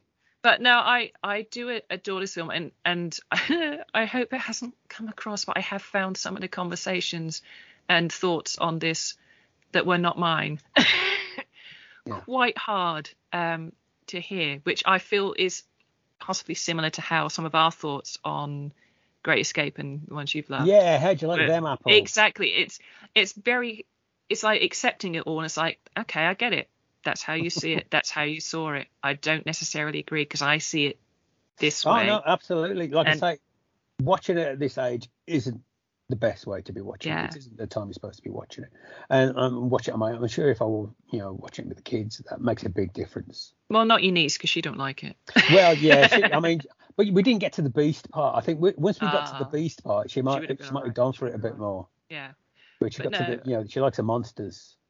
But overall, this is still a massive hit for me. And I just, apart from the live action, and I don't actually like the stage show either. I found I saw it a, prof- a professional tour of it once, and I thought it was a bit too panto for Mm. me, uh, which I didn't appreciate because I wanted to see a, a beautiful, serious um, stage performance. Because the Beast has his own number in the stage show, and it's a beautiful number. It, it cl- I think it closes Act One, and it's it's all about if she doesn't love him what you know and everything that comes with that. It's gorgeous. Um but no overall love it from animation to songs to score all of it and everything making it. I would recommend for those who enjoy a good uh, documentary on the making of films and backgrounds um waking sleeping beauty is a brilliant documentary about the renaissance appearance uh appearance did i just say the renaissance period sorry um of the Disney animation studios. There's also a documentation, fucking hell, a documentary about Howard Ashman called Howard that's on Disney Plus, and I highly recommend watching that too to learn more about um, this wonderfully talented man who's gone too soon. Um, but yeah, that's me, and that's guys, that's Beauty and the Beast. Lee, you have now watched Disney's Beauty and the Beast. Yeah, well it's done, it's done. got It's, yeah, musical. I can no longer say I've never seen it. Exactly. It's all done. And that was our Christmas special, guys. Woo! I mean, what we're going to do for our next Christmas special, I've no idea, but we've got time to figure it out. Yeah, we have to, have work on it. Uh, so, as a reminder, uh, we should probably say again what our episode for the new year is going to be because It's uh, Seven Samurai. right? Samurai. That's correct. Seven Samurai. Yep. That will drop on New Year's Day on January 1st. Uh, so until then, a very Merry Christmas to you all. We hope you have a wonderful, lovely time. Enjoy how you celebrate, however that may be. It's a, a goodbye and a Merry Christmas from me and Stace Au revoir. and from you. Bye bye. Do Until the next jingle bells. To the jingle bells, we'll see you in the new year. Adios. Hey everyone! If you'd like to follow Never Seen on the socials, you can find us on both Twitter and Instagram at neverseen underscore pod. If you'd like to follow me on Twitter, I'm at AngelJ5. You can find Stacey on both Twitter and Instagram at Stacey's Parlour. That's Stacey spelt with an EY and Parlour with a UR. And you can find Lee on Twitter at lovelylee underscore G.